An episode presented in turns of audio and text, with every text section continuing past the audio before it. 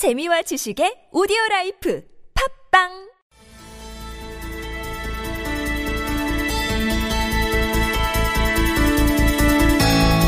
네, 송민순 전 외교통상부 장관이 자신의 회고록에서 2007년 12월 유엔의 북한 인권 결의안 표결 당시에 노무현 정부가 기권을 했고 그 전 단계에서 사전에 북한에 물어봤다 이렇게 주장을 해서 논란인 적이 있었습니다.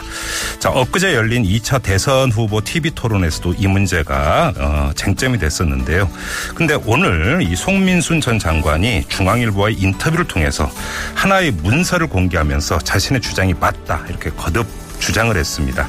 그래서 또다시 논란이 일고 있는데요. 자, 오늘 이 문제 자세히 알아보겠습니다. 자, 문재인 후보 측의 입장을 들어볼 텐데요. 그에 앞서서 이 송민순 전 장관이 중앙일보와의 인터뷰에서 했던 어, 주장의 한 대목 먼저 들어보시죠. 북한으로부터 받은 내용을 정리를 해서 이게 당시 청와대 문서만큼이죠. 그 북한이 반응이 맞단 말이에요. 이거. 네. 이걸 대통령한테 이제 보고를 하고 내한테 다 이걸 주는 겁니다. 이걸 보라고. 그래서 제가 내 귀를 의심했어요. 내 눈을. 아, 이 이런 것까지 받아다니나 하면서 내가 눈을 의심해서 이게 진짜냐 이렇게 해서 내가 이 캐순막을 달아놨어요. 그러니까 대통령이 아이 뭐 그냥 갑시다. 응? 기권으로 아, 물어보지 말고 그냥 찬성하고 송장관 사표 내고 네. 사표 받을 걸. 그 바로 이건데요. 네. 자, 여기서 송민순 전 장관이 이거라고 표현하는 게 바로 한 장의 문서입니다. 이게 아, 국정원에서 접수해서 당시 청와대 외교안보실장에게 전달을 했고 노무현 당시 대통령에까지 그 보고된 문서라고 주장을 한 건데요. 어떻게 봐야 될까요? 이 민주당 선대위 홍익표 수석대변인 전화로 연결해서 입장 들어보겠습니다. 여보세요. 네, 안녕하세요. 네, 홍익입니다. 네, 안녕하세요. 자, 인터뷰 들어가기 전에 그 홍익표 대변인께서는 당시에 통일부 장관 보좌관이셨죠. 네, 그렇습니다. 네, 그래서 그 누구보다 이해승과 그 관련 사실을 잘 알고 있다고 저희도 알고 있어서 이제 인터뷰 요청을 드렸던 건데요. 자, 결론부터 먼저 여쭤보겠습니다. 이 문서를 어떻게 봐야 되는 겁니까? 그 문서 자체가 무슨 의미가 있는지 모르겠어요. 네. 그러니까 마치 그 새로운 사실이냐 하는데 이미 작년 회고록 나올 때 그 문서의 존재 자체를 예, 이미 밝힌 바 있었고요. 네. 그런 유사한 문서에 대해서. 네. 그리고 그 문서가 북한에게 어떤 허락을 받았다. 음. 뭐 아니면 북한에게 어떤 동의를 우리가 요청했다. 이런 것을 입증하는 것과는 아무 무관한 그 서류라고 생각합니다. 단지 북한이 네. 우리 인권 결의안에 대한 우리의 자신들의 원칙의 입장을 밝힌 내용이라고 생각합니다. 자, 그러면 일단 그 송민순 전 장관은 이 문서에 대해서 김만복 당시 국정원장이 북한에서 받은 내용을 정리한 것이고 이걸 20일 저녁 6시 30분에 접수해서 대통령에게 보고했다. 는 내용이 네. 서류 밑에 적혀 있다 이렇게 주장을 했는데 네. 자 국정원장이 북한에서 받은 내용을 정리한 문서인 건 맞는 겁니까?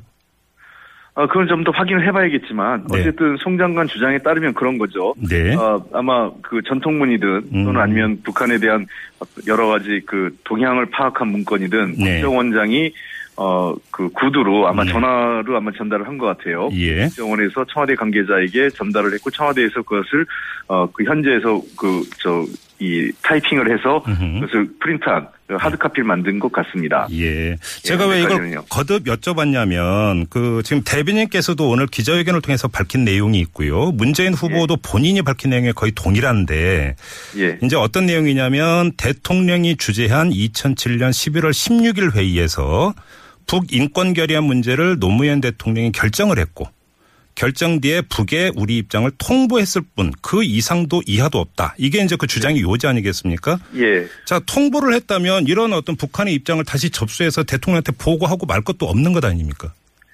아, 자, 이렇게 보시면 될 것 같습니다. 예. 아, 지금 우리 송 장관의 주장의 로직이 그 네. 논리의 흐름이 이렇게 돼 있는 거예요.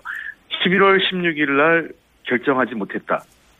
네. 그래서 18일 날 다시 모여서 북한에게 그 어떤 의향을 물어보고 결정을 하자. 이게 송, 송 장관의 논리이지 않습니까? 맞습니다. 네. 예. 그래서 그게 20일 날 접수된 문건이 북한의 입장을 보고 그날 대통령이 결정을 한 거다. 이렇게 얘기를 하고 있는 거예요. 예, 예.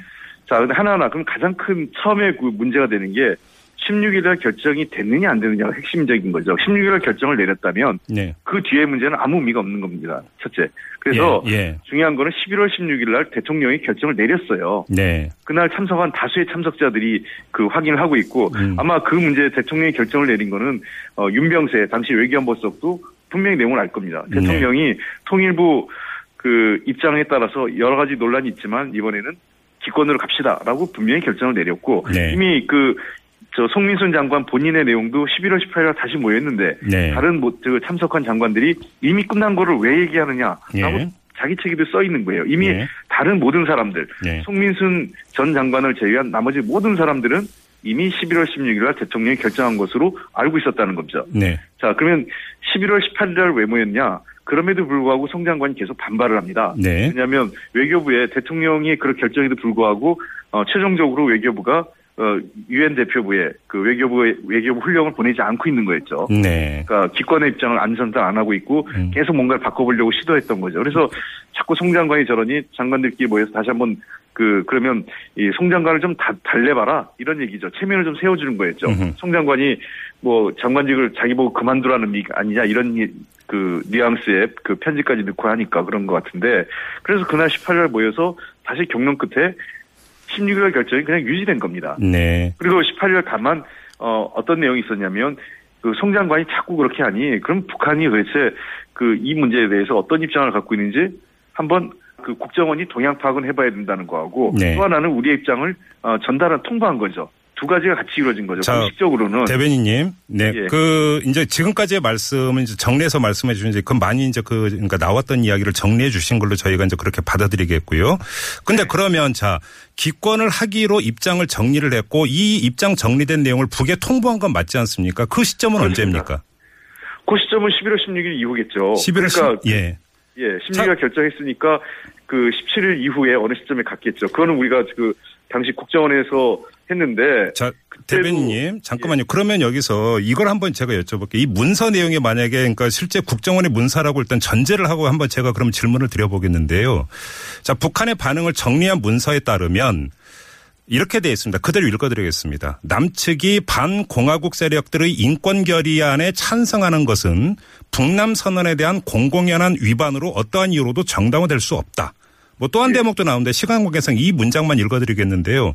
자, 우리가 기권하기로 했다고 통보를 했다면 북한이 이런 입장을 다시 그러니까 내 보일 이유가 전혀 없는 거 아닙니까?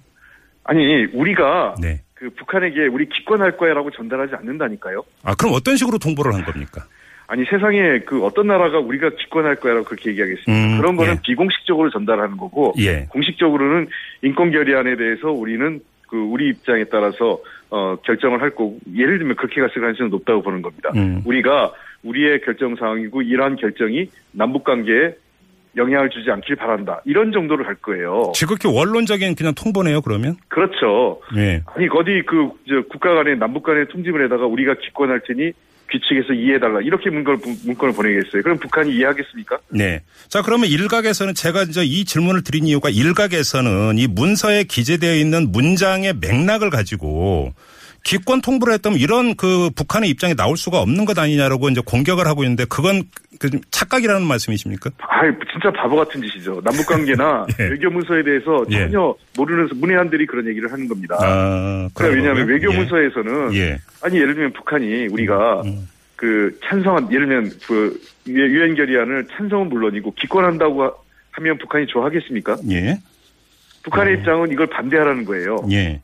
기본적으로. 예. 그러니까 다만 우리 입장을 북한도 알고 있기 때문에 기권까지는 모른 척하고 넘어가는 거겠죠. 음흠. 예를 들면. 네. 그래서 우리 상황에서는 우리는 주권 우리 입장에 따라서 우리가 판단해서 결정할 것이고 그 결정이 남북 관계에 그 저 부정적인 영향을 미치지 않았으면 좋겠다라는 정도의 원론적인 입장을 전달합니다. 예. 그리고 간접적인 경로를 통해서라도 아마 그거는 그 당시 여러 가지 그 남북 간의 대화 채널이 있기 때문에 네. 그런 경우에는 아마 이번에 우리도 어, 장 지난해 찬성했지만 이번에 기권이 될 가능성이 높다 이런 정도를 전달했을 수 있어요. 음. 국정원 국정원의 그 저 접촉 라인들에서 예. 그럼 북한에서는 원론적 입장이죠. 예. 그래요. 그런 문서에 대해서 귀측이 절대로 찬성하면 안 되고 그런 경우에 남북 관계 14 합의에 대해서 중대한 어, 부정적 영향을 줄 수 있다. 이런 원론적 입장이 나오는 겁니다. 그러면 하나만 더 여쭤보겠습니다. 송민순 전 장관이 이 문서를 공개하면서 중앙일보 인터뷰에서 밝힌 내용을 보면 이제 그 노무현 대통령의 호텔방에 들어가니까 이 노무현 대통령이 이 문서를 주면서 그냥 갑시다. 기권으로 이 북한에 물어보지 말고 찬성으로 가고 송 장관 사표를 받을까 생각도 들었지만 이제 시간을 놓친 것 같다고 했다. 이렇게 지금 주장을 했거든요. 그럼 이 노무현 전 대통령이 이렇게 말을 했다는 전언은 어떻게 해석을 해야 되는 겁니까? 아니 그 말은 송 장관의 일방적 주장입니다. 아 예. 그 아무도 확인할 수 없는 거고요. 네. 그건 뭐 자기의 기억만에 있는 거고, 음. 송, 그 아마 노무현 대통령은 여러모로 그 송 장관을 위로하고 달래려고 했겠죠. 네. 자기가 청와대에서도 있었고 장관으로도 그 1년 정도 있었으니까 오랫동안 네. 이런저런 그 인간적인 정도 있고 그럴 거 아니겠습니까? 네네. 아, 근데 저는 이 시점에서 원론적인 얘기를 다시 한번 드릴게요. 음. 어, 갑자기 왜 꼭 이 시점에서 이러한 문제들이 불거지냐 하는 겁니다. 음흠. 그러니까 이미 작년에 한번 논란이 됐고 그 어느 정도 서로 간에 정리가 된 논쟁을 네. 선거를 코앞에 둔 시점에서 또 한다는 거는 음. 명백하게 대선에 개입하, 개입하는 것이고 네. 여러 가지 안보 프레임을 걸어서 색깔 논쟁을 다시 일으키는 어, 불순한 의도가 음. 저는 송 장관이 갖고 있지 않으면 이런 게 있을 수 없다고 생각하고 있고요. 아, 송 장관이요. 네. 어.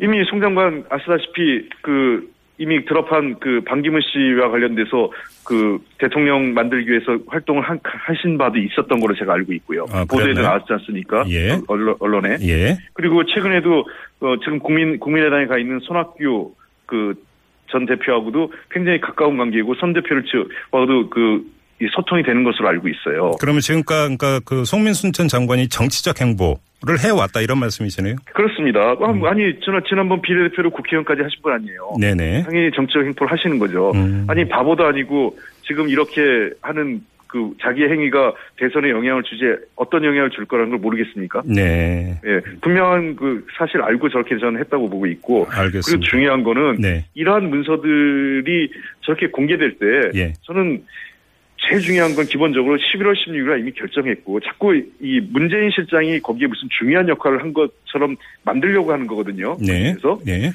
저는 명백하게 잘못된 거죠. 대통령이 결정하고 네.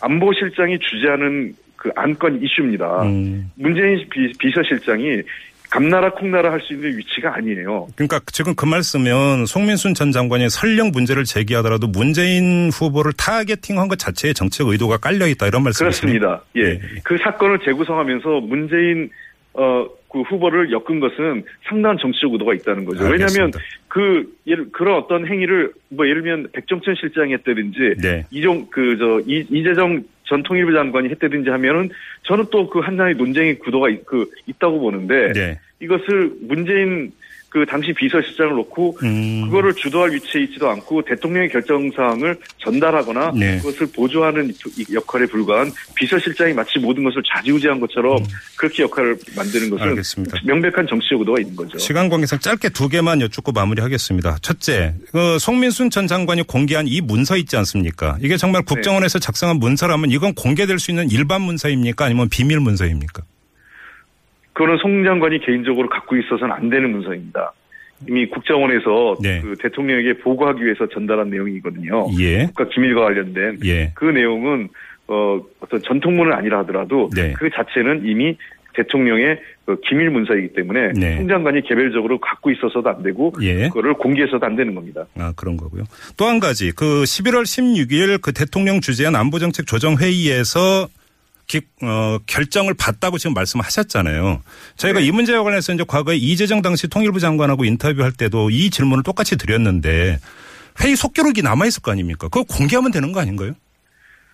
아니 그게 그 대통령 기록물법에 걸려 있다니까요. 대통령 기록물법 때문에 좀 공개를 못 하는 겁니까? 그러면 저희가 마음대로 공개할 수 있는 사안이 아닙니다. 그럼 이게 좀 지금 그거를 여야 합의해서 좀 공개할 수 있는 어떤 방법을 좀 찾으면 안 될까요? 아니 그게 생각해 보세요. 지금 그 바로 그러한 논쟁으로 빠져서 그 남북 정상회담 대화록을 공개했지 않습니까? 네네네. 그게 국, 국익에 어떤 도움이 되겠습니까? 음. 지금 2007년에 그 인권 결의안을 가- 갖다 놓고 이런 네. 소모적인 국내에서의 논쟁을 음흠. 누가 기획하고 누가 이거를 그 저 이런 그 이- 일련의 과정을 통해서 누가 이득을 보는지 모르겠어요. 실제로 예. 이 과정이 저는 여러 가지 의심이 생기는 건 예. 이그 송민수 회고록이 나온 시점이 정확하게 최순실 게이트나 이런 네. 것으로 그 박근혜 정부가 당시 굉장히 코너에 몰릴 때 음. 당시 여권이 이걸로 역공을 하고 물타기 하려고 굉장히 노력했는데 실패했어요. 아니 제가 왜 이 질문을 드냐면 문재인 후보가 오늘 밝힌 내용을 보면은 그 법적 판단이 내려지면 자료를 제출할 수 있다 이렇게 밝혔거든요. 그래서 여쭤보는 겁니다.